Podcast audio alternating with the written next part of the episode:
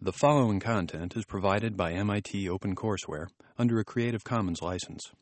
Additional information about our license and MIT OpenCourseware in general is available at ocw.mit.edu. Um, okay, what I want to do for the first couple of minutes of today's lecture well, I guess looking at the handout, what I want to do is play fill in the blank with this great picture of a, uh, a neuron. I got to talk about the gross structure of the brain last time, but I didn't get to say anything about a neuron.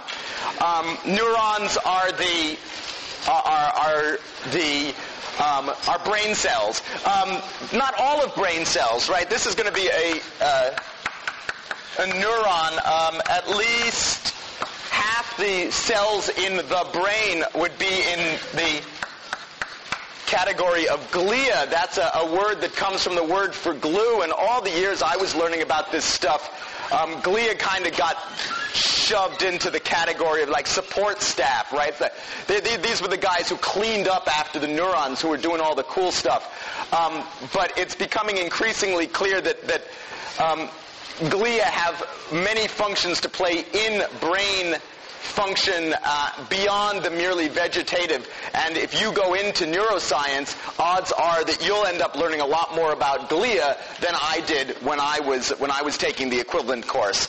Um, but the main units, the main, if you like, computational units for the brain are neurons. And so here's a quick tour of a, a uh, sort of a canonical, typical neuron. A typical neuron would collect information either from other neurons or from sense organs through its dendrites. The word comes from uh, tree-like because it's branching structure. So all these little branches making connections with lots of other neurons or with sense organs in, in say, the skin or something like that. Um, and um, the information that the, the dendrites collect you can think of as being in the form of little pulses of excitation or inhibition. Um, they can be either positive or negative in nature. They flow down towards the cell body here. The neuron is a cell like other cells. It does all those good cellular sorts of things, but for the purposes, for our purposes, its big job is to act as a sort of a summator and to ask, how excited am I? Am I, you know, if, if I sum up all these pluses and minuses, am I excited enough to want to tell other neurons about my level of excitement here? If the excitement passes a threshold, the neuron sends um, an action potential, um, a signal, action po potential. No, that doesn't look right, does it? Well, potent. There we go.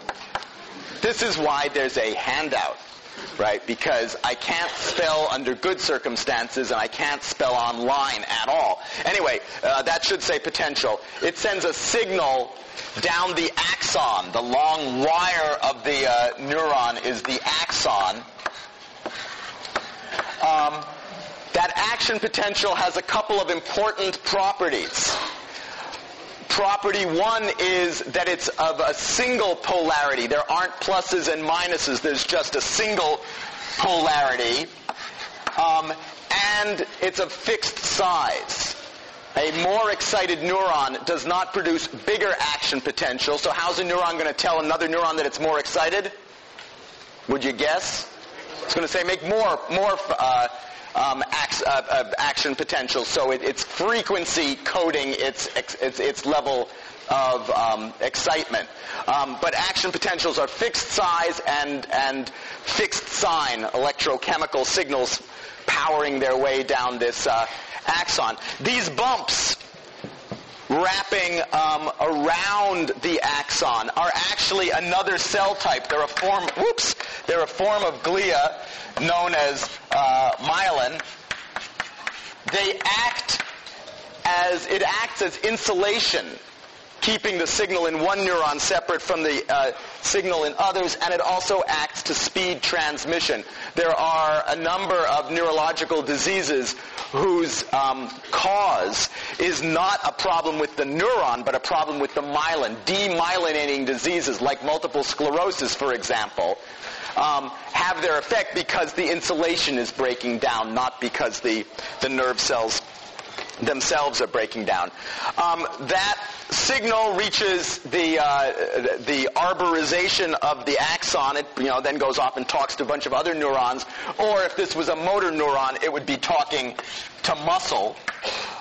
Typically, it does not make a direct electrical contact. If you look at connections between stuff in your computer, those are direct electrical contacts not the way things work in the nervous system. In the nervous system, there's a small gap called a synapse, and to signal from one neuron to another, an electrical signal coming down the axon causes chemicals to be released into the gap. They diffuse across the gap and bind to receptors on the other side, and th- that binding either produces a little plus or a little minus depending on the nature of the chemical, the nature of the receptor, and then the whole process starts again. So you go from uh, an essentially electrical signal to a chemical signal, then back to a, an essentially um, electrical signal. Um, these neurotrans, so-called neurotransmitter chemicals are the targets of lots of the uh, of the drugs that are used to modulate um, uh, uh, mental states like antidepressive drugs, for example, and not not just not just drugs that you, over, over, the counter, uh, or uh, not just prescription drugs. Let's see, what are you drinking there? Oh, that's just tea. How boring. Um, the uh, well, I'm, I, wasn't actually thinking she was probably putting away a margarita, but um, th- that drug would be working on on a synapse. The caffeine that you are pouring into your uh, uh, brain is, is working on neurotransmitter and, and, and synaptic uh, properties. That, that's, that's where you get your chance to affect large numbers of neurons at one time. Um, we'll, we'll talk more about that later. Now, if I look at my cute little diagram, yes, you should have been able by now to fill in all the. I wonder what that interesting thing is at the top, actually, the middle one at the top. What do you figure? Cell? It's not axon. It's not myelin. Those are the two at the bottom right and center. The uh, one on the top right is pointing to synapse. The one at the top left is pointing to dendrites, and the one at the top, bottom left is pointing to the cell body. Um, so, well, no, that's the, the one. The one on the bottom left, I figure, is pointing to the soma or cell body. Um, I think the one at the top middle is pointing to the whole thing. Neuron, yeah.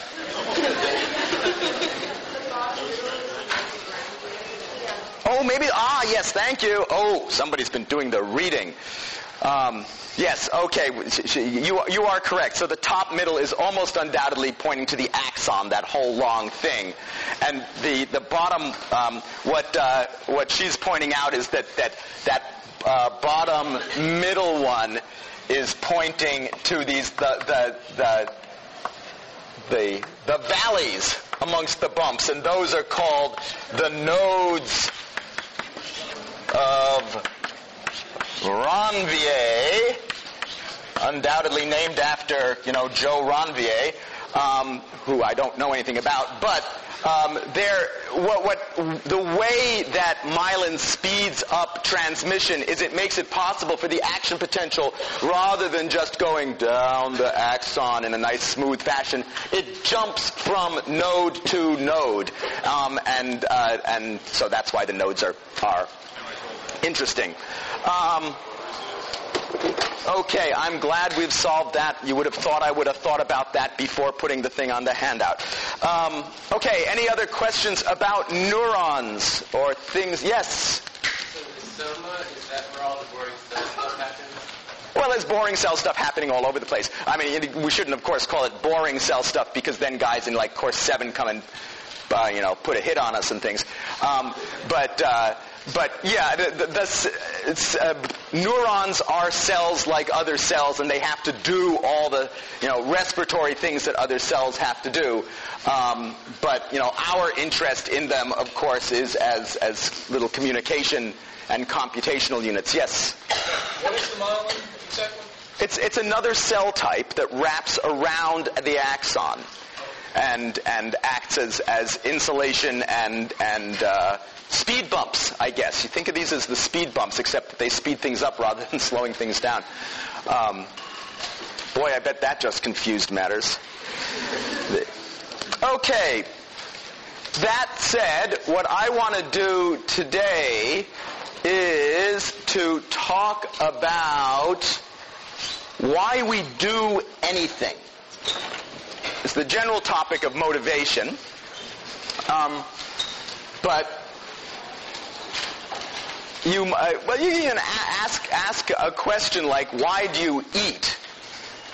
And you say, "Well, you got to eat because you need. If you don't eat, you die." Prove it. Prove it, right?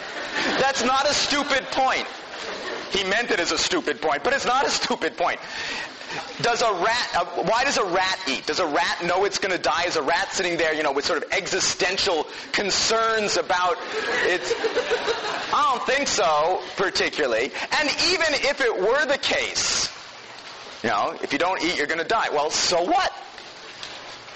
You got to answer. I mean, why you do anything is a question that requires some sort of an answer, and I will give um, a three-part answer. Part one of the answer um, will be that you are a slave to. You do things as a slave to the environment. Part two will be that you do things as a slave, in fact, to your own brain. And part three will be to say, well, parts one and two seemed a little simple-minded. We'd better try and get to a somewhat richer explanation that might explain why um, you're, you're uh, sitting here in a classroom doing this rather complicated activity since what we'll be talking about is, well, oh, one of the things we'll be talking about is the reason that uh, is, is the obvious fact that I am a psych professor and not an artist. Um, so you will have to uh, bear with the fact that uh, for present purposes, that is a cat, um, and and that is a rat. Um, you. You are neither, and the third part of the lecture will be devoted to, uh, to, to, to, trying to talk ab- uh, about the uh, the richer set of motivations that you might have and that even animals um, might have. Well, a good starting place, even if it's a bad bit of art, um, would be uh, the, this is an unusually pathetic cat even for me. Um, the uh, back in the uh, shortly before the turn of the last century. Uh, Thorndike, Edward Thorndike up at Harvard, was doing experiments of the following form. He would take cats who were hungry cats, um, and he would throw them in a box that looked um, sort of like a, a, a packing crate kind of thing. Um, and you know, slats all over the place. And, and outside of the box is a, a, a, a fi- well, a bit of fish. Uh, but you know, if I drew a bit of fish, you'd never know what it was. This at least looks sort of like a fish. So there's a bit of fish. You got a hungry cat. You got the fish. Um, cat wants fish. Um, what's the cat going to do? Well, the cat is sort of bouncing off the walls.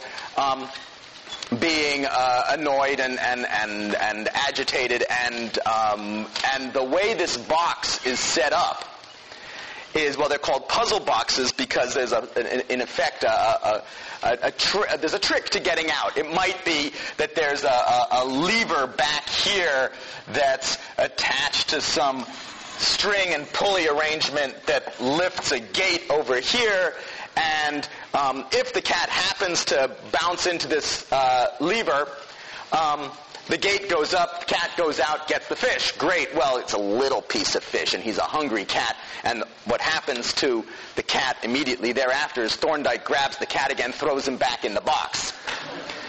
What's the cat do? Well, what, uh, whatever the cat is doing, What Thorndike is doing is measuring the amount of time that it takes for the cat to get out of the box um, as a function of the, uh, the number of times that the cat's been chucked back in the box.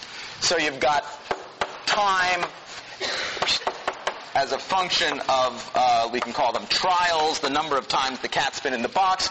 Initially takes the cat some amount of time, the next time maybe he's a little quicker, uh, and you get some sort of a function that eventually gets to some sort of asymptote where you chuck the cat in the box, the cat looks at you in a disgusted kind of way, goes over to the lever, says, goes, eats the fish, says, okay, we got to do this again, fine. Um, this is a learning curve. In fact, this is the original use of the term learning curve. When you talk about going up the learning curve and stuff like that, you are invoking Thorndike. Um, what is the cat learning? Um, in the 19th century, and even today, if you go to uh, you know the animal section of Borders or something like that, there are lots of books that will tell you about the you know the, the, the rich mental life uh, of, of your cat um, and so on. Thorndike wasn't buying it. What Thorndike uh, said was um, that there are good things in the world. We'll call those uh, reinforcers. Um, they come in two forms. There are positive reinforcers. Um, well, uh, well, here as an example, if, if, if you tell a joke and people laugh, that's a positive reinforcer. You did something, something good happened. There are also negative reinforcers. Those are also good things. The, the, the, jargon is unfortunate, but a negative reinforcer is a good thing. Focus on the reinforcement part, not the negative part. A negative reinforcer is um, the, the, the car alarm is going off, right? You do something that makes that noise stop. right? That's a good thing. The cessation of something unpleasant, like hunger, for example, is a negative reinforcer. It's also a good thing. A bad thing in this jargon is punishment. Is called punishment. Right? You tell a joke, the person you're telling a joke, the joke to takes offense and smacks you. That's punishment. What Thorndike said, what Thorndike formulated, which is undoubtedly on the handout somewhere, is the law of effect yeah, top of the second page. He proposed what, what, what he called the law of effect.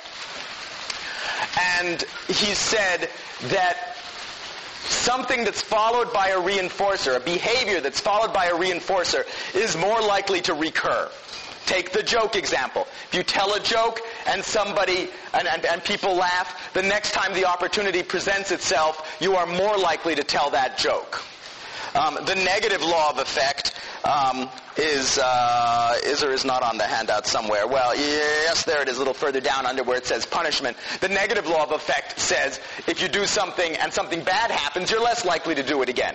You tell a joke, somebody smacks you. The next time the opportunity presents itself, um, unless you're a teenage male, odds are that you won't tell that joke again. The um, well, this is a it, it is a separate problem. This is the the uh, the burping problem, right? You you when you were like 12 maybe you discovered you could burp the alphabet or something and your 12 year old guy friends thought it was really great and you've ne- so the behavior got reinforced and unfortunately it takes a lot of smacks before you unlearn that but that's that's actually the next lecture we'll talk about that next week um, the, uh, I'm, I'm, looking at the handout and realizing that I failed to give you uh, the great bunny example. Um, and you're going to uh, and you're going to look at your notes later and, and, wonder what this is. But I can use that to illustrate the uh, the, the, same point. My my I, I, have a rabbit. Anybody want a rabbit? We have a rabbit. It's an accident. You can have him. Um, but anyway, this rabbit when we when I go down into the kitchen in the morning goes berserk. He's thumping up and down in his cage. Why is he? What, what, what's he doing? Well, basically, um, he's signaling that it's time for breakfast. Not just any breakfast. You give him rabbit chow, he keeps thumping. He's addicted to Reese's Pieces, not Reese's Pieces, uh, the Reese's cereal. He's, it's very sad. He's, he's, he's, a, he's a sugar, sugar cereal junkie. Um, and in these terms, what's happened, the way where his behavior is coming from, what's driving his behavior, is he was making some sort of arbitrary noise at some point when we fed him, and perhaps when we fed him Reese's cereal the first time. It was really good. It was a positive reinforcer. It made more likely the behavior that he had just been doing. So the next time the opportunity presented himself, he went thump, thump, thump, being the right time of day anyway. He got more Reese's stuff. And now, by this law of effect kind of um, training, he has learned um, that if he goes thump, thump, thump, we'll remember that it's time for the sweet cereal. And, and he gets very disappointed when it turns out that you know the, the, the, the sweet cereal supply has run out and we're trying to feed him like some health food stuff. He's not not interested. Um, carrots are okay, but only barely. So, why is it that animal? Well, why? Why? How many of you have cats and dogs? Cats or dogs, one or the other. You don't have to have both.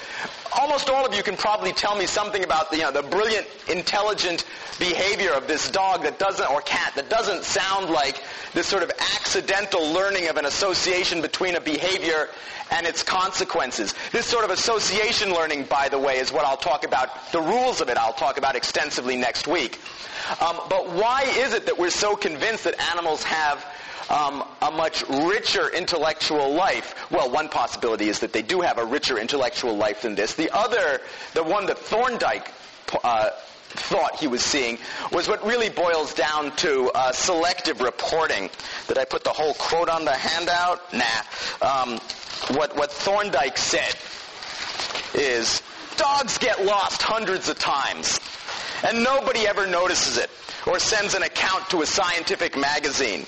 But let one dog find his way from Brooklyn to Yonkers, and, the, and that fact immediately becomes a circulating anecdote. Thousands of cats, he says, sit on thousands of occasions helplessly yowling, and nobody ever writes to his friend the professor about it.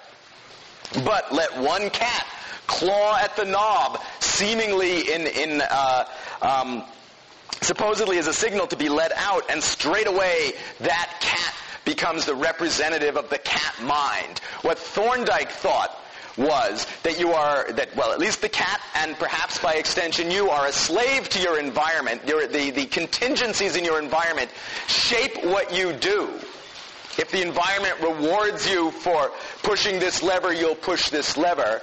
And the the cleverness, the content of that, is, is, the seeming content of that is imposed from the outside. It's not there. It's not necessary. You can explain it all. You can explain why you do things purely in terms of um, of these of this law of effect, suitably elaborated. And as I say, the suitable elaboration um, on that will come uh, will come next week. Um, the elaboration, by the way, is known as behaviorism, as a school of scientific, uh, of psychological thought that says that um, uh, that the explanation for your behavior can be found in the contingencies um, that relate your actions to um, to their consequences in the world, and that relate stim- the, the, relationships between stimuli um, stimuli in the world. That gets you some distance, but what is it that actually makes something reinforcing? Why should something be reinforcing at all? What is it about, say, food? Um, that that you know, wh- why does the cat care that he gets out and, and, and satisfies his hunger. For that, you want to switch to uh, the second form of slavery, which is this notion that you are slave to your um, to your own brain, in a sense. And uh, the, the, the emblematic experiment for that uh, is done some 50 years after Thorndike is working with, the, pu- with, his puzzle box, and that comes from um, an experiment done by Olds and Milner. It actually started as a mistake done by Olds and Milner. Here's what they were doing. Um, they were sticking electrodes into the brain of rats, into the brains of rats, um, uh, down into the uh, brain stem, because what they wanted to do was to study arousal centers down in the brainstem I mentioned last time um, are intimately involved in, in, in things like sleep and wake and sort of general level of arousal. How do you know if a rat is uh, aroused or not? Well, one of the ways to uh, measure arousal in a rat is just to look at the amount of activity that that rat is emitting. A rat that's just sort of sitting there is not very aroused. A rat that's running around is presumably aroused. Great, so they're going to stick an electrode into the rat's brain and look at general levels of activity. There's a problem that requires a control experiment first. Um, what other than sort of generalized arousal might get a rat to run around? Would you think? sticking an electrode in their brain. Um, yeah, well, uh, why, why might sticking an electrode in their brain uh, make them run around? Pain. It might hurt, right? You know, if so, suppose all that happens when you uh, um, turn on the uh, the electricity, you know, to stimulate the brain of the rat, is it hurts. The rat's going to run around, but you wouldn't want to uh, you wouldn't want to argue that this is a center for generalized arousal. Um, plus, you might not really want to be, you know, hurting your poor rat. So anyway, here's the experiment that they did. What they did um, was they watched the they got electrodes in the rat, and they're looking at the rat, and they only turn the, the, the electricity on when the rat's over in this part of the cage. So, turn on the electricity. If it hurts, what does the rat do? Runs around. Runs around, but to the other side. Oh, hey, oh, it stopped. You know, wander back over here. Oh, oh no. Okay, right.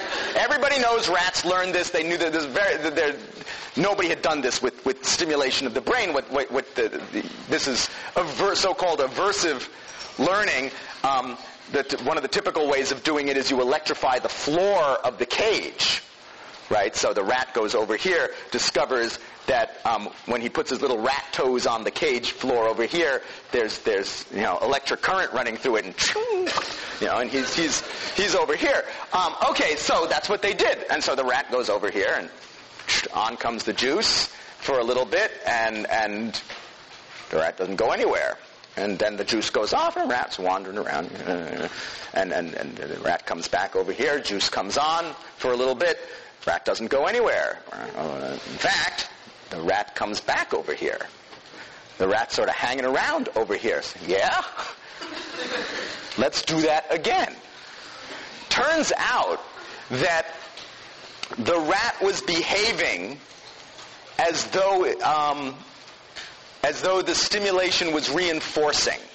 We could say as though he wanted to be um, uh, stimulated, but it's a little dicey to talk about what a rat wants or doesn't want, so you can use this more neutral language of reinforcement. The rat was behaving as though um, stimulation of, of, the brain was reinforcing. This was a surprise to uh, Olds and Milner. Uh, the next surprise came when they actually uh, looked at where the electro- electrode had gone in this particular rat's brain. That's the mistake part. it turns out the electrode had bent and um, instead of being um, where they wanted it in the, in, in, the, in the brain stem, it was in a chunk of brain known as the lateral hypothalamus. At least we think it was in the lateral hypothalamus. Don't actually know because not only did the electrode uh, bend, but they, then they lost the brain um, subsequently. Um, they did very well for all the mistakes they made here. Uh, hypothalamus. Um, so what they did then was to deliberately uh, stick electrodes into the lateral hypothalamus and to set the experiment up in a more formal fashion, beautifully illustrated here by my rat who's got an electrode in his brain and that's a battery up there. Um, and that's a lever. Now the rat can go off and uh, self-stimulate. He can go and choose. Uh, if he pushes on this lever, he gets a little pulse of electricity um, to his brain. And what's he do? Indeed, rats with electrodes implanted in the right bits of the lateral hypothalamus will sit there and work for brain stimulation the way another rat might work to get rat pellets or water if it's thirsty or something like that. Um, and they'll work hard. It, the, uh, uh, the, the, the, most dramatic version I can recall reading is a rat who are, are rats who will work uh, uh, bar pressing 7,000 times an hour, I think, for uh, uh, um, to you know keep the brain stimulated there. Um, so this this is this is apparently good stuff. Not everything is good stuff. There are chunks of brain where the rat will work actively to turn off the stimulation. So again, in, in, this, so turning on the stimulation would be a positive reinforcer. Turning off an aversive stimulation, whether it's electricity to your feet or electricity to the wrong part of your brain, um, that's a negative reinforcer. Um, so you, you know, you, there's, there's current. If you push the button, the current stops. Um, that's good from the rat's point of view. Um, in various surveys of rat brain, it turns out that there are more positive locations than negative locations. I don't know.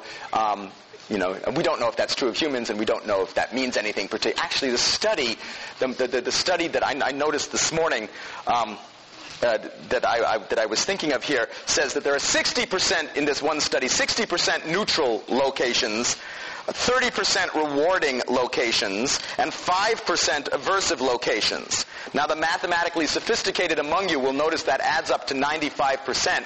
Um, and neutral, rewarding, and aversive would kind of seem to cover all the possibilities here. So I have no idea what the other 5% of neurons were, were doing. That seems a lot for rounding error or something. Anyway, more pleasant locations than um, than unpleasant locations. Now, around uh, this time, somebody who is a science fiction buff should say, I've heard this before. It shows up in, in one of several uh, uh, classic science fiction stories. The world is full of science fiction stories written by people just like you, which is to say, people who heard an introductory psych lecture and thought, I can make a story out of this. Memento is, is, is perhaps the most recent movie example of that. We'll get to that lecture later on in the, uh, um, in the term. Anybody, anybody familiar with the, uh, the, the, the, the, sci-fi story uh, that's related to, to the rats here?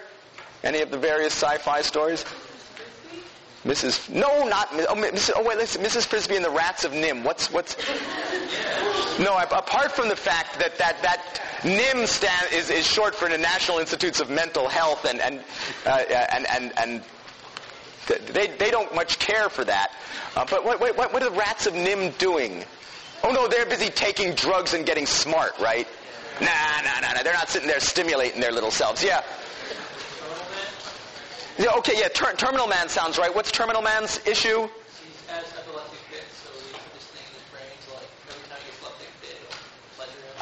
Oh, and it does give him pleasure. Yes. Okay, that's that. Yeah. Is it? Flowers for, for Algernon. Flowers for Algernon. No, he's doing. What, what's he doing? Is he being stimulated? Surgery on a rat, and it's stimulated. Oh yeah, no, but that, he just becomes a super smart rat like the rats of NIMH one. He's got a different, right? I, I, we don't know how to make super smart rats. We just know how to make rats who work hard on pushing lever. The um, the Terminal Man one is, is is is one of the one of the sci-fi examples that I, I know about. Anyway, look, the critical issue that gets people writing science fiction stories is: suppose we did this to a human, would that human uh, could you kill somebody by hooking them up to uh, to self-stimulate their pleasure center, and they would kill themselves. How would they kill themselves? By you know sitting there and forgetting to eat, right?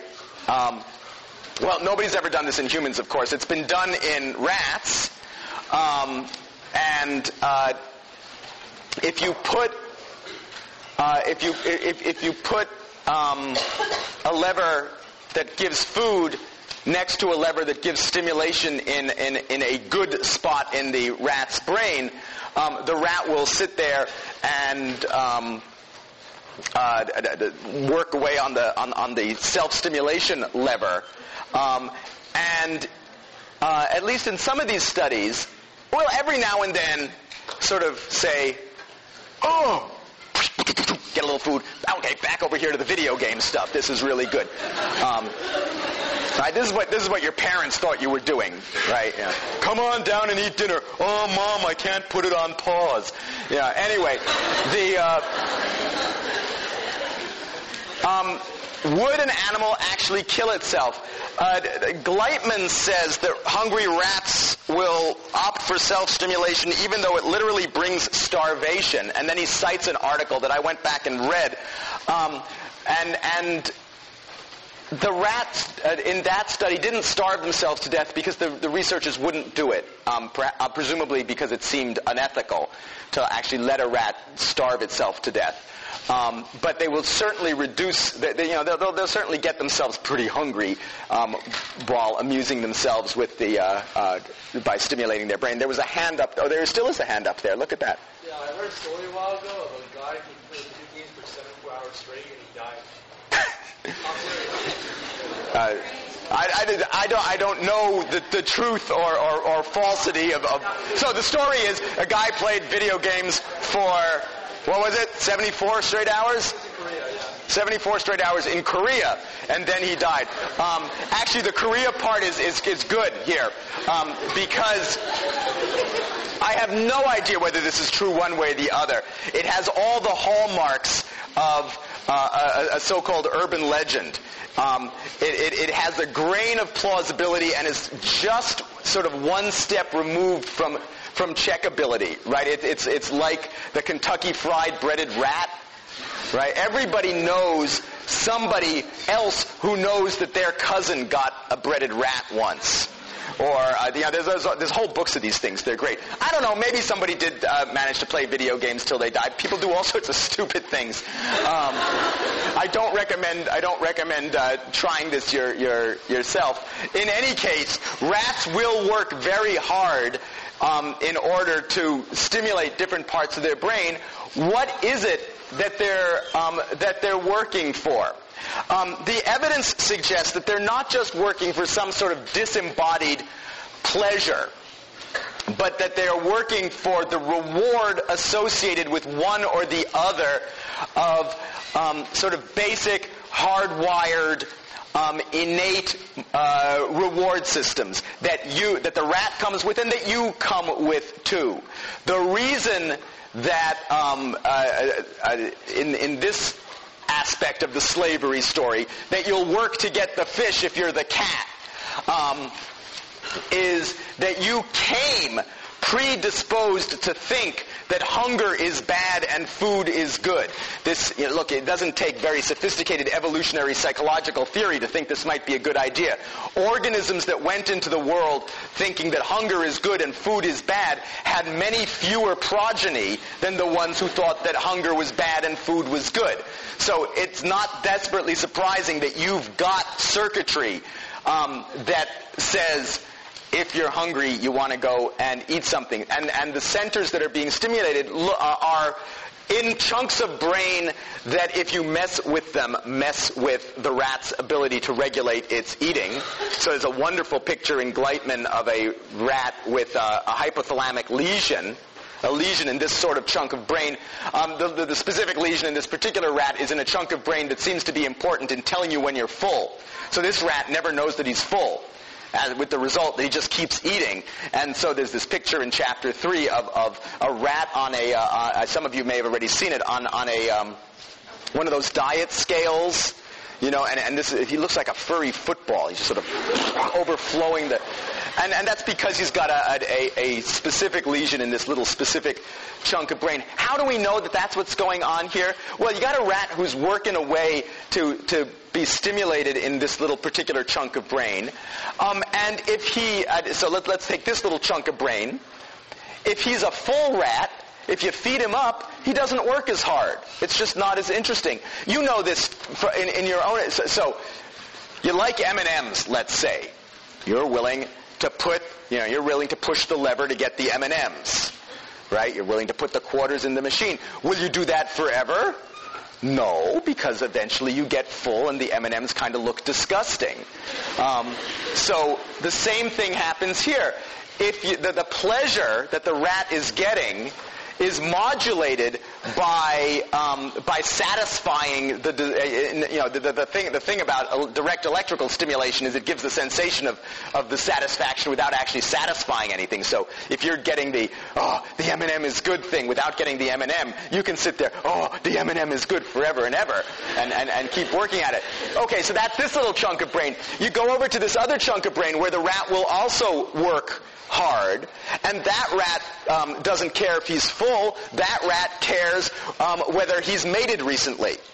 So you know this one is is is part. You know this little chunk of brain is presumably related to the reward uh, systems having to do with sex and mating. Again, it doesn't take an evolutionary psych genius to figure out that this would be sensible stuff for um, uh, for a brain to come with organisms that didn't find mating rewarding didn't leave many offspring. You know, just didn't work out that well for them. And so, you know, there's another reward system. Similarly, for thirst, um, there, there are separate reward systems. Okay, so in some sense, you end up doing stuff in order to light up little pieces of brain or to turn off little pieces of brain. That's the sense in which you are a slave to um, to your brain. Um, now, you know that only gets you so far because that's fairly simple. You know, eat food, little hunk of brain says you're happy. Um, your behavior is somewhat more complicated than that. Um, how do we get to that more complicated behavior? Well, let's stick with the M&M example.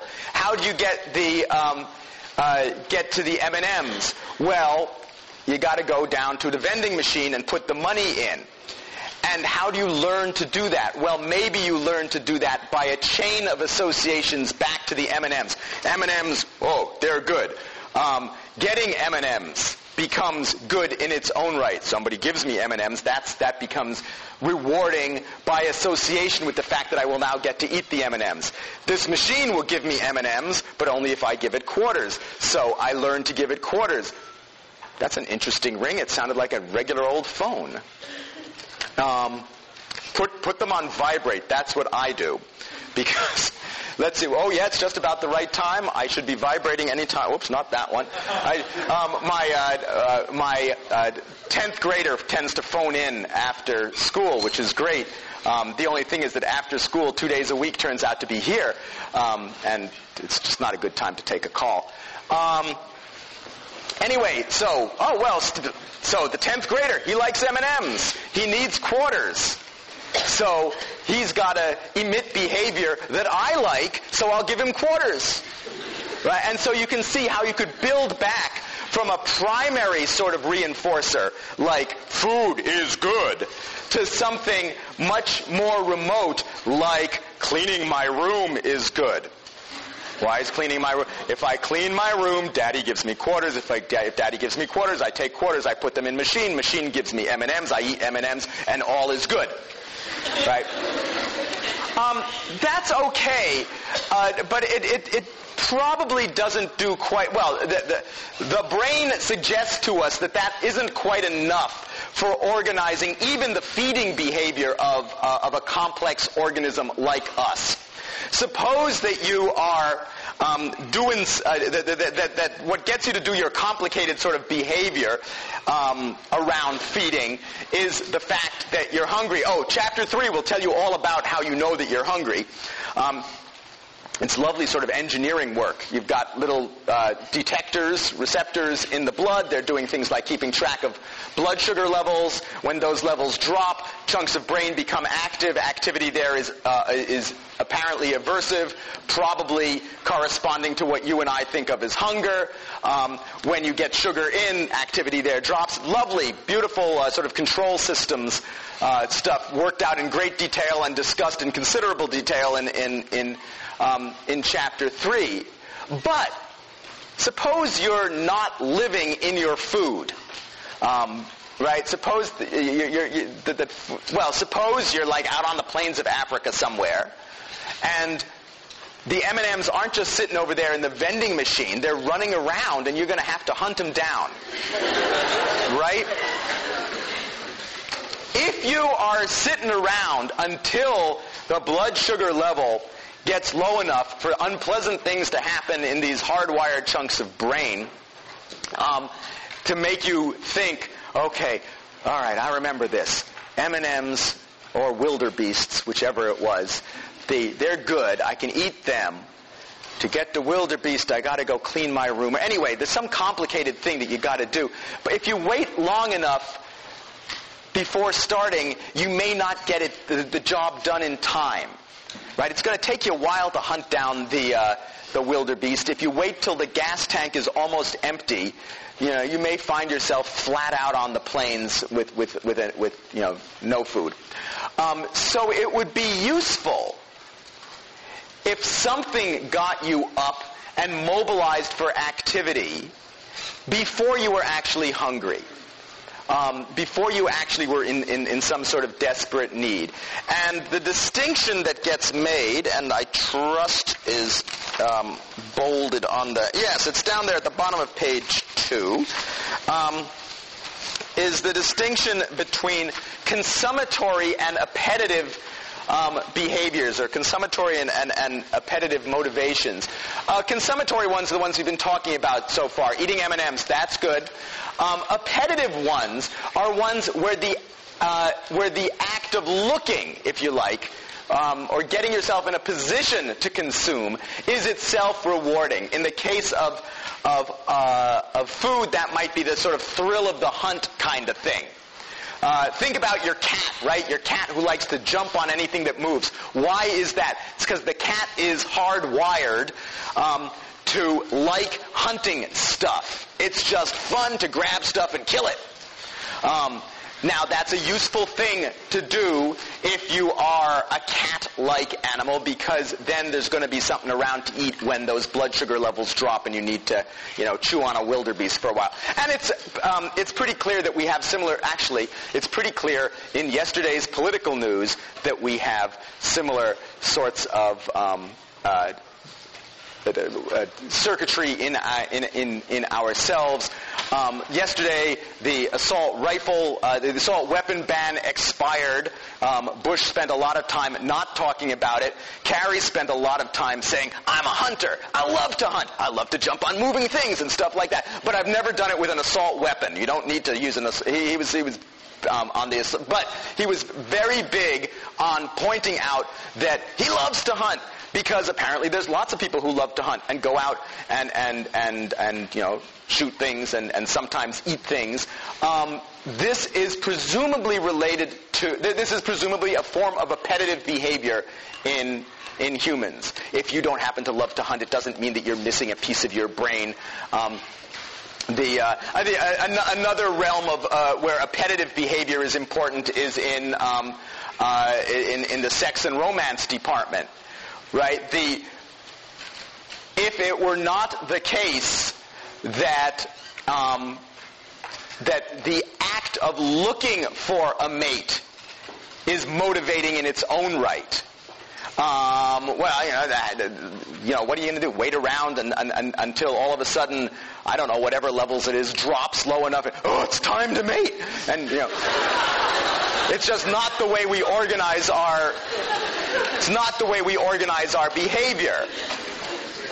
Our social lives suggest that we find the degree of pleasure in um, in the appetitive aspects of seeking a mate, not merely in the uh, in the consummatory parts of it. So you come with a set of um, uh, of, of motivations that get you motivations from the sense of getting you to move um, that seem to, uh, to, to, to, come with the systems. These can be quite specific um, by, uh, by the way, that's the notion of preparedness that I see, uh, or it's related to this notion of preparedness that I see is actually above where it says consummatory and appetitive um, behaviors on, on, on, uh, on the handout. Um, you are surprisingly fine-tuned um, in uh, by by pr- presumably by the history of the species. So, for instance, um, we, you're, you're, built to uh, to get away from scary things that are going to hurt you and and and and uh, um, that seems reasonable enough. And that can be specific enough to the point that it's easier to get you to be scared of spiders and snakes than it is to get you to be scared of bunnies and chickens. Um, that sounds kind of obvious, but there's no obvious reason why. In fact, one of the famous experiments in this sort of behaviorist tradition has a little baby known to history as Little Albert.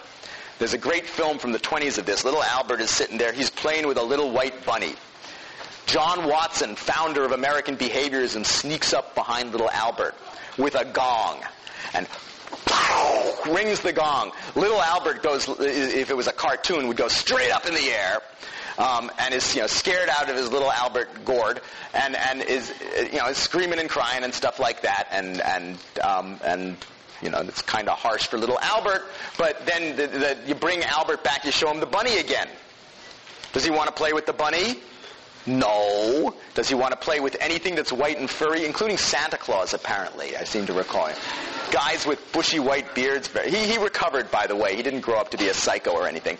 Um, but you can train, so you can, you can train somebody to be scared of rabbits, um, but it's easier to train them to be scared of, uh, of snakes, as if they were prepared um, by the history of the species to be, um, to be scared of uh, of, of things like snakes and uh, and spiders.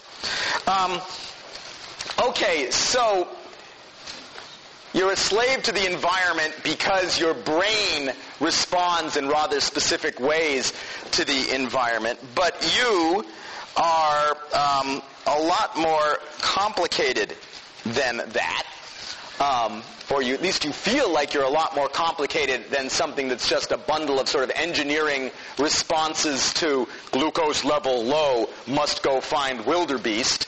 Um, and I want to spend the remainder of the lecture talking about some of those complexities, but, uh, but, but first I, I, want to give everybody a chance at least to stand up and, and, uh, and stretch a little bit and uh, fan themselves because it's warm in here. Um,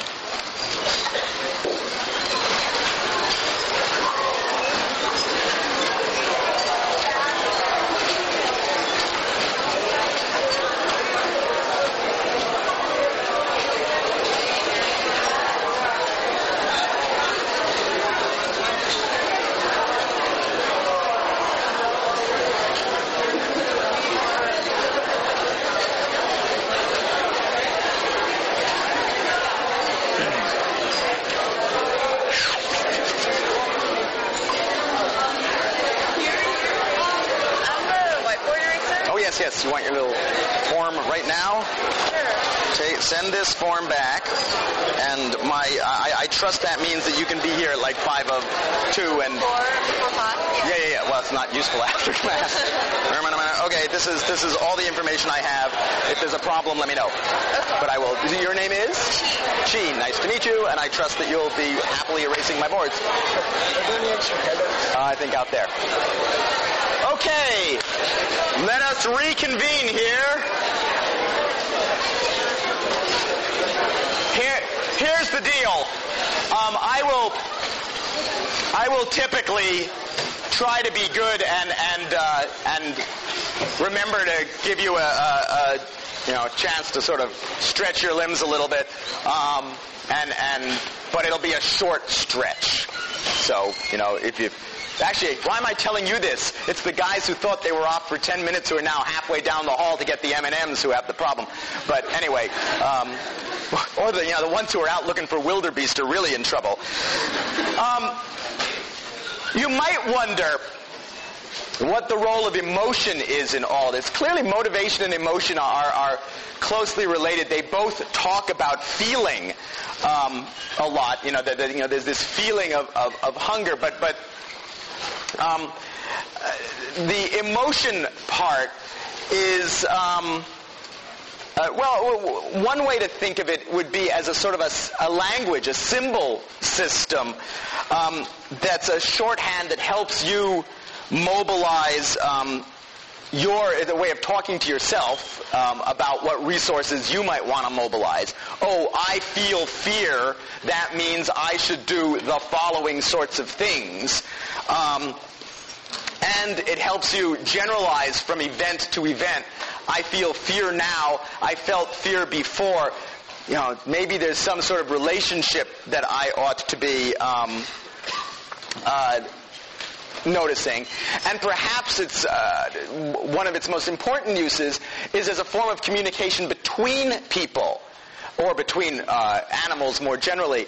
I'm, if I'm afraid, let's go, let's go back to the plains of Africa um, and switch sides. If I'm a wildebeest and I see the leopard over there stalking through the underbrush, um, I should be afraid if you're not seeing the leopard, but you're seeing me, and I look afraid, and you're the rest of the wildebeests, you should be afraid too.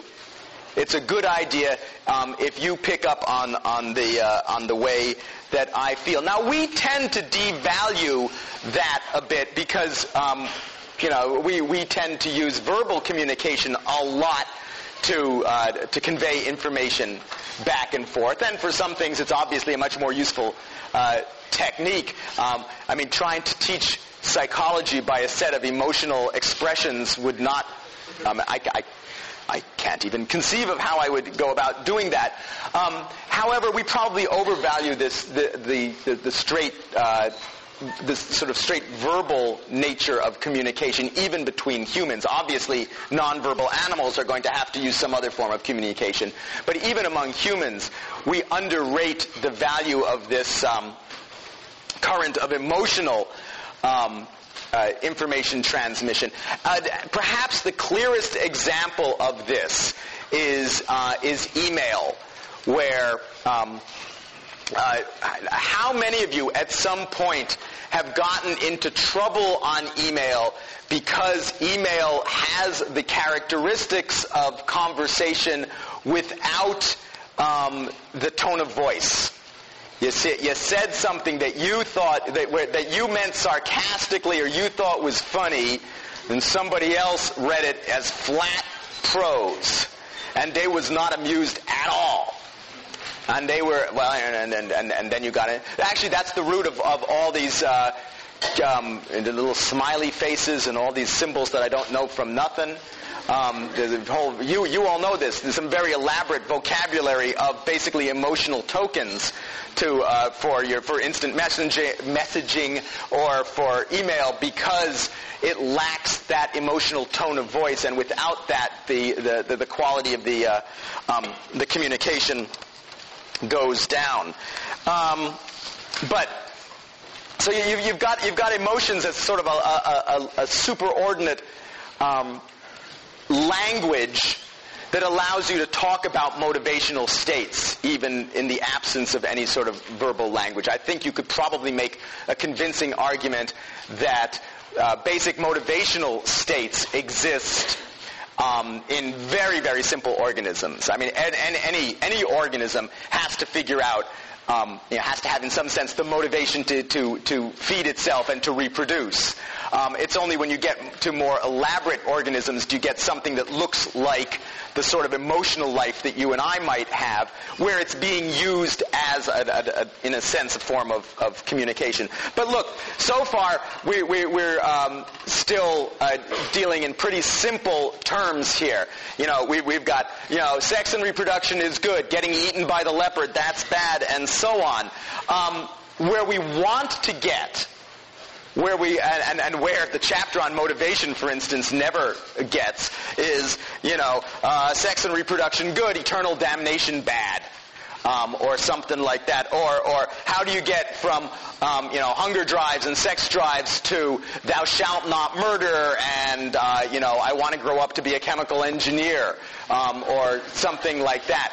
Um, it's those rather more complicated motivations um, that require um, uh, more than just uh, you know feedback loops in the lateral hypothalamus to to make a make a good story.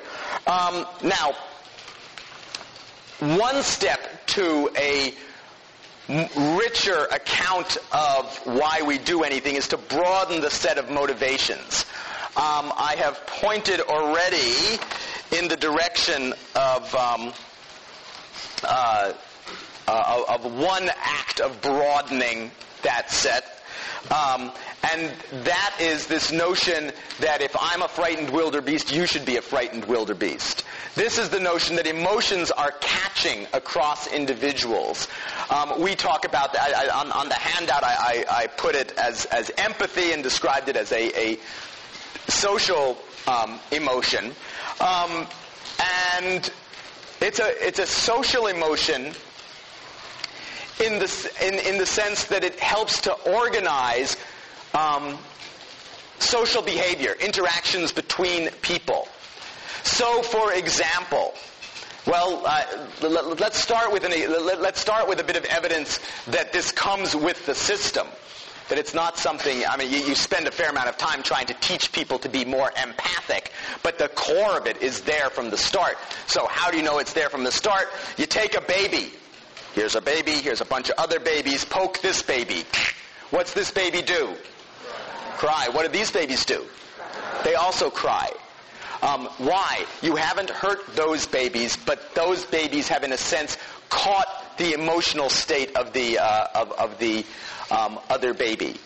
Not only do babies catch their emotional, each other's emotional states, but um, you are all here today um, because um, uh, because of the same sort of empathic reaction. When you were a little pre-verbal slug and you were um, hungry, what did you do? Yeah, right. You cried. Right, is all you could do. Um, and how did that make your parents feel? well, some of you are here today because you were lucky because apparently it made your parents feel angry and then, um, which it probably did, particularly at, at, at, at weird hours. Mara's looking at me and how old is the kid? Four and a half months. We, we, can, we, can, we can check out, uh, if, if, you haven't met Mara, she's the head TA, so she's, she, she knows everything about the, the, the course and what recitation you are in. And we can also use her all term as the official parent person uh, at least parent of young young child type person. Um, she will she will confirm that when your baby cries, you want to make that baby stop crying. Fortunately, most parents, the ones who want their genes to make it into the next generation, make the baby stop crying by doing things like feeding it and changing it and stuff like that. If it didn't make you feel bad, if the crying baby wasn't the car alarm of the developmental world, you know, hey, the baby's crying. Oh, that's cool. You know? Neat. Didn't know the baby could make that noise. Wonder what happens in a little, you know. The baby cries. You feel bad. You do something about it. Um, and, and, and, and, you know, that's, that's, that's how you end up, uh, that's how you end up getting there, get, getting, you know, getting to uh, the point where you can take care of yourself because somebody else was willing to take care of you at, at that point. And, and obviously, again, in nonverbal animals, like the rest of them, it's really useful um, if when, you know, your infant animal is feeling uncomfortable, you recognize the need in some fashion and, and, you, um, and you do something about it. So in a sense, empathy is a sort of a prerequisite for successful um, successful parenting. Um, and uh, this empathic catching of fear is, is a useful way to keep yourself alive. If you don't see the danger but somebody else does, um, that's, oh, and, and um, it's, it's a good, uh, it, it's good for keeping you alive in other ways too. Um, I won't do it, um, but if I were to suddenly decide to make myself throw up, a bunch of you would feel really lousy, right? You know this. By the way, this is one that, that goes away when you become a parent. You can, you can modulate these things over. If, if, if you felt incapacitatingly nauseous every time your child threw up, your child would never make it because you just got to deal and clean up. But at this point, if I throw up, you're going to feel sick. Some of you will throw up. I shouldn't keep talking about it because some of you will start feeling gross just thinking about it. Um, that's also useful. Why? Because if I ate the wildebeest and it was a bad wildebeest, you know, and we're all vultures on the same wildebeest here, if I'm looking kind of sick, you might as well get rid of the wildebeest now because it's just not going to be doing you any good. Um, so this catching business is, is, is has um, has its utility. Now, it's not a uniformly good thing because you can catch antisocial emotions just the way you can catch pro-social emotions. So when you see seemingly incomprehensible events like how in the world can you explain um, uh, something like gang rape or or a uh, massacre um, in uh, in in a war zone? Part of what's going on there is um, the same sort of emotional contagion. If one person is in, a, in a murderous rage, um, people around them, around that person, can catch the murderous rage just the way they can uh, catch um, the fear or catch the nausea. Um, it's not just a, a, sort of a pro-social um, um, motivation, but empathy does serve the function of organizing larger scale sorts of um, sorts of behavior. Oh, now how does this contagion actually work? How does emotional contagion actually work? Interestingly, part of the sort of reflexive mechanism of it seems to be that um, when you read my emotion, you also mimic my emotion. Um, it, it, most clearly seen with facial expression. If I smile at you, you will smile. You may not smile much, but I'd be able to pick up, if I was recording from your facial muscles, I would be able to um, pick up a transient smile flitting across your face. Why is that important? Well, how do you know if you are happy? Well, it turns out and this is one of the senses in which feelings, emotions are feelings, is that you go out and you feel yourself and ask yourself, how do I feel? Part of that is to feel your face, in effect. You know, how does my face feel? Well, I seem to be smiling. Why would I be smiling? I must be smiling because I feel good because only dumb people smile when they're miserable, right? You know that that's uh, unlike say, well, there are various social circumstances when you might do that, but anyway, it's it's it's useful information. Um, you can actually try to demonstrate this. Here's an exercise for the reader, if you like. Um, I've done it as, a, a, as, as one of the writing assignments for the course in, in various years. It's sort of fun. Take, say, 10 events of about the same duration, say an hour, because that, that works for uh, uh, a lecture, for example. You know, a, you know, lecture, recitation, dinner, a few events, um, study break, th- you know, events that are going to take about an hour. Take ten of them, shuffle them around, put five of them in one pile randomly, five in the other pile.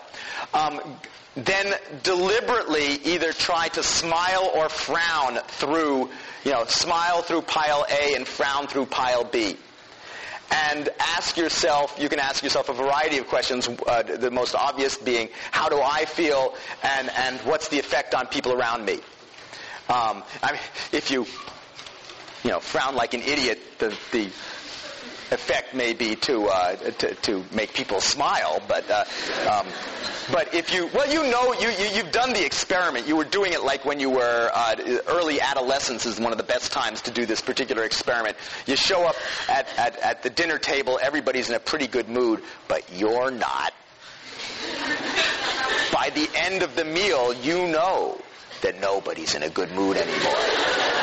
Right? Well, you can still do this. I mean, I'm not sure how ethical it is as an experiment to try out on, on, on your friends at dinner tonight, but if you go to dinner feeling like junk and acting that way, um, you can make everybody else miserable too, and isn't that great? Um, but more to the point, for the present point, you can make your all that all that sappy garbage about a smile is your umbrella turn out to be sort of true, um, and it doesn't even have to be a real smile. If you take no, that's somebody else's pen. I'm not going to do it with somebody else's pen. If you take a pen, this is an experiment that was was published a few years ago. Take a pen and hold it like this. Um, that forces your face into a sort of an idiot smile. Um, whereas holding a pen like this does not. It, force, it actually forces it into a bit of a frown. Um, if you do this, and don't, I'm already spoiling the control aspect of the experiment. You don't tell people um, why they're doing this. You just make them do it for a while. The people who do th- this feel better than the people who do this. And because the chunks of your brain that are saying, how do I feel, are walled off and encapsulated enough that they don't know He's smiling. he must feel good. The fact that he's smiling because he's got a pen in his mouth turns out, it matters, but it doesn't matter that much. So if you're feeling down, bite on a pen. You'll feel much better about it. Um, the um, okay. Well, look. So you can get a certain amount of, of work done by broadening the set of, uh, of, of available um, emotions, uh, available motivations that you want to talk about. Why isn't the world a better place? If you've got this uh, you know this empathy thing going on and you've got this beautifully wired up brain that you're a slave to that's designed to make you eat and mate and do all those sort of good things why isn't the world a better place? Why doesn't it work better? Um, I point, I, I, look, I can't solve that in the remaining 12 minutes or so. Um, I've pointed to part of the answer. Just because you catch emotions doesn't necessarily mean you catch good ones. It is also the case that not all of your motivations may be entirely benign. So, for example, what's it got on the handout? It doesn't have on the handout, but um, aggression seems to be um, there seems to have deep biological roots to it. Um, it is a um, not unreasonable reaction to a world of limited resources. It's not necessarily a nice reaction to a world of limited resources, but um, you know, if if you are um, if, if, there's a limited number of mates out there, and uh, and you can punch out all the uh, all, all the other guys and grab all um, all the uh, all the women um, well, you get to have more progeny than the, the, the, guys you punched out. Fortunately, human society is not organized particularly that way. But there are plenty of animal societies that seem to be. Um, elephant seals, you've seen, the, you know, you've, you've seen these guys on, on, on you know, your favorite cable channel right? They they they want they they come up in thousands on the beaches near Antarctica and stuff, and and you know these huge male guy elephant seals have like a thousand women what is a woman elephant seal? I don't know. Anyway, they, a thousand female elephant seals in their in their harem, and they have these huge fights over who gets to have a. You know, they can't share. They just never went to preschool and learned how to share properly. But part of um, there's certainly enough aggression in human behavior to make it clear that that sort of a motivational system is going to lead to a certain amount of conflict in the world, and it's not all going to work out as, as sweetness and light. People like Freud uh, proposed that there was actually a death wish motivation. Um, out there, my thanatos uh, is, is, is, is, Freud's term. Um, I may talk about that more later in the term. Um, so that, that, that's the, the possibility that there are motivations that themselves are not particularly nice, if you like, is one possible reason that the world is, is not a, a, a perfect place. But um, perhaps the most useful way of understanding why the world doesn't work out so well necessarily, given all this marvelous um, motivational hardware, if you like, that you've got, is that um, Look, most of the time when we study these things, we're studying a motivation in isolation. You want to study this cat's ability to learn about the puzzle box and, and, and the relation to the motivation of hunger. You take a hungry cat, you put it in a box. The only thing of any interest here is how to get out of the box and get to the fish. Um, you know, the only thing of interest here is, you know, the, the, the, there's a rat who's maybe a hungry rat in this case. He's got an electrode now in, in the feeding centers of his brain. And all the other things that a rat might do are just not relevant here. You don't operate in a world like that. You operate in a, in a much more complicated space. I mean, we can cartoon that here. Here's you. Um, you know, if we, we got in the lab, maybe we can we can uh, just do uh, an, an experiment on when you do or do not eat. But that's not what you're dealing with out in, in, in your... Well, all right, here, this is a way to, to, to get to this question. How many of you have ever eaten something when you weren't hungry? Well, what's the matter with you? Right? You know, I just told you you got this elaborate stuff. I've already erased the lateral hypothalamus. You got a brain full of circuitry designed to make you eat when you're hungry and not to eat when you're not hungry. And, and you, you don't look like the, that, that, that furry uh, football with a lesion in your brain. So what's your problem that you're, you're eating when you're, um, um, when you're not hungry? Um, well, all right. Let, let's let's think about this in sort of metaphorical terms. Let's imagine a situation um, where there are lots of different possibilities pulling on you. Suppose you're at some sort of a social gathering of some sort. There are lots of possible things, lots of motivational systems at work at any one um, one time. I mean, one of the things you could probably do is eat.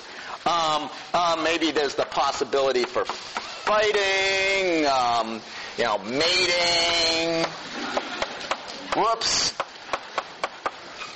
Uh, sleep. Study. You know, you could you could do all all all sorts of you know run. You could do all sorts of stuff. And all of these things, each of which may have its own beautiful um, hardwired core and its elaboration from a lifetime of learning, all of these things are pulling on you at once. And, and, and, well, you know, all right, so maybe the sleep motivation and the study motivation are, are, are, are pretty weak at any given moment, but, you know, let, let, let's suppose that there's pretty strong drives in, in, in, in this direction. Um, okay, so if you're sitting in this in this exciting vector field, where's the resultant? Right? There. Now, I'm not proposing this as a serious model of of why you might eat when. Well, I am proposing it as. as I'm not proposing it as, as, as, as a theory, serious mathematical model of why you might eat, but I'm, I'm proposing it as a serious metaphor that you might engage and, and, it's going to be much more complicated than, uh, and, than, than this, right? I mean, part of the reason, it's not just that there's, you know, want to mate, want to fight, oh, I think I'll go eat instead, but want to mate, you know, here, now, can't do that, but there, there's, um, but there, you know, there's those brainstem chunks of general arousal. Yeah, well, I, have sort of got a lot of activity here that I, I, I got to do something. So you end up with sort of displacement activity.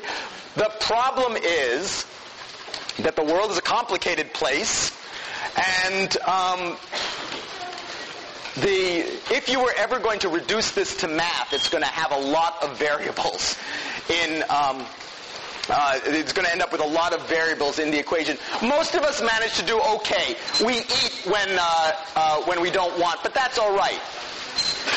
Later on in the course, you end up talking about the, you know, perhaps the people where you find that they're fighting too much or something like that.